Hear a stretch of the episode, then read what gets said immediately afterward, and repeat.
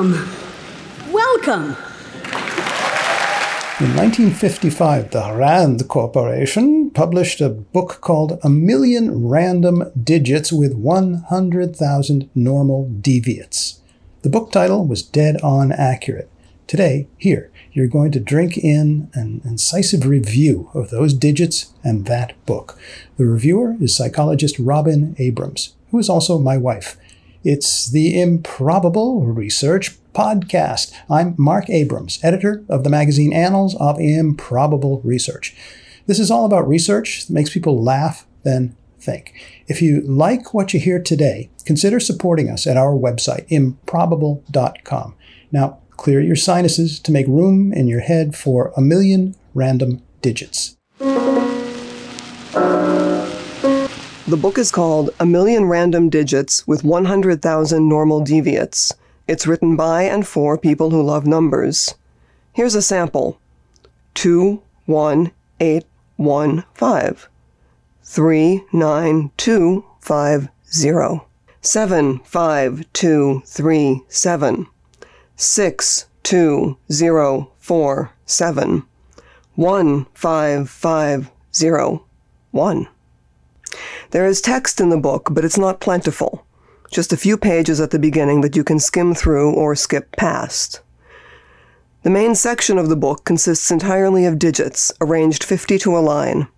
Each line also has an identifying line number, which some readers will count as an unexpected bonus. The book has a second, smaller section filled with deviates, statistical deviates. These will appeal more to some readers than to others.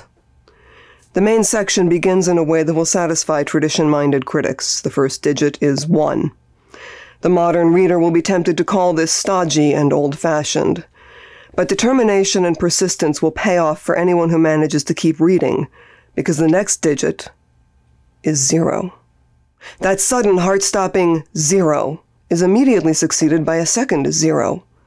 And it's at this point that things take off with a wrenching twist. Nine, the authors write next, and without any hesitation at all, they then plunge into a thrilling passage that evokes an entire universe of digits. Seven, three, two, five, three, three, seven, six, five, two, zero, one, three, five, eight, six. At this point, things are moving with so much momentum that nothing short of slamming the book shut could stop this epic, expectation confounding march. Much joy is to be had in the reading, with perhaps now and then a pause for contemplation and a brisk cup of water. It would be unconscionable to reveal much detail, but I cannot resist mentioning a few highlights. In line 2080, there suddenly appears, with no warning at all, the passage 44444. This shocking thunderbolt serves a double duty, advancing the plot and also foreshadowing a most wonderful reappearance much later in the book. I ought to say no more than that the reader will feel drained by the time he or she encounters that 44444 again. The comic interludes, a sly mention of 1, 2, 3, 4, 5 comes especially to mind, make for good, rabble rousing yucks. This book is a memorable read. It defies anticipation. The reader's sense of what comes next is almost constantly being upset but anyone who manages to keep on reading will be well and truly rewarded when, at long last, the authors reveal the identity of the millionth digit. You've been listening, if you've been listening, to a genuine episode of the Improbable Research podcast. You can see video of this book review with glimpses of the actual book if you go to our website and poke around a little. I invite you to subscribe to the magazine, The Annals of Improbable Research. Six new issues a year. Get yourself some back issues, too. Also, get lots of details about the Ig Nobel Prizes, upcoming events, what's in the magazine, and about how you can help and be part of it via our Patreon. All this at our website, improbable.com.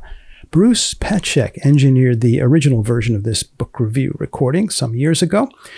And it's possible that Seth Gliksman is the improbable production assistant. Next time on this podcast, we'll look at something or other. We will. Until then. Goodbye. Goodbye.